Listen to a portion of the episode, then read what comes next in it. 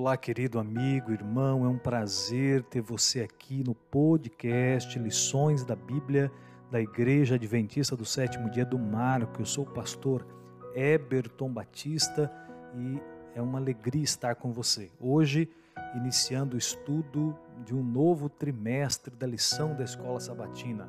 Estudaremos durante três meses o livro de Hebreus, mensagem para os últimos dias. Um jovem ficou impressionado com uma pintura do rosto de uma moça. O que mais o atraiu foram os olhos dela. Anos depois, o pintor revelou ao jovem que o segredo estava nas pupilas da mulher, que refletiam o que ela estava olhando: Jesus na cruz.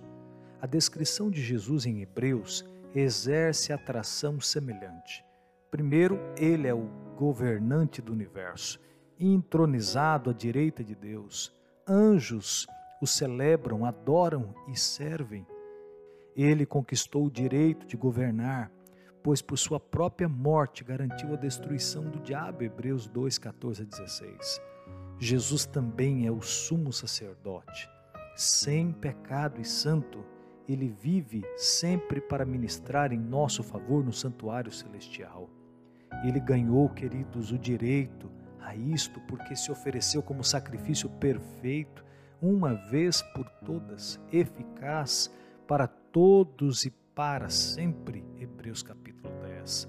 Jesus também mediou uma nova aliança eterna entre Deus e o seu povo. Hebreus capítulo 8.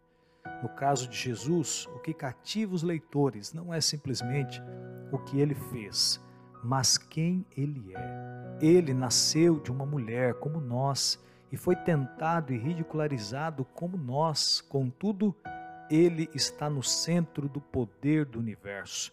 Quando contemplamos a cena celestial, com seus fantásticos seres celestiais, nossos olhos são atraídos para aquele que está no centro de tudo, que, por incrível que pareça, se assemelha a nós, porque se tornou um de nós. Jesus, nosso irmão, está no céu, nos representando apesar do nosso pecado. Em Cristo, vemos três dimensões da redenção. Primeiro, a dimensão local, pessoal, para os aflitos. Ele é o autor e o consumador da fé eles devem olhar para aquele que sofreu oposição dos pecadores. A segunda dimensão é a nacional, é a coletiva. Para os que seguem rumo à terra prometida, Jesus é o novo Josué. É preciso segui-lo. A terceira dimensão é a universal. Jesus é o novo Adão, o filho do homem, em quem se cumpre os propósitos de Deus para a humanidade.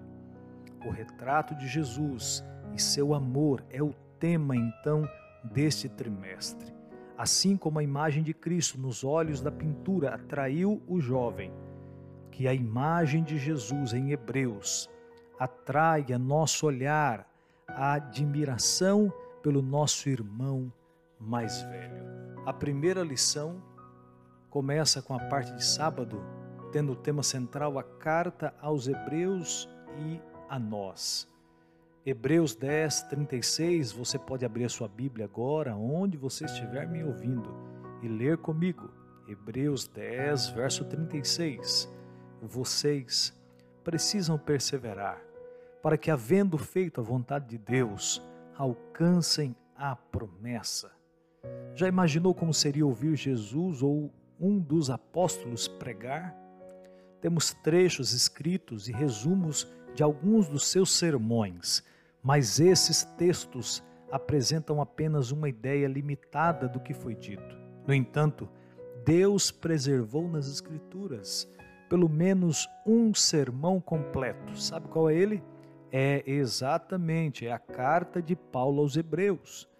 Paulo, autor de Hebreus, referiu-se à própria obra como a palavra da exortação. Hebreus 13, verso 22.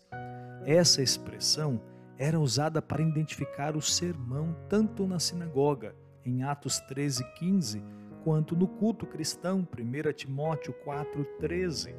Assim, argumenta-se que a carta aos Hebreus é o primeiro sermão cristão completo que temos.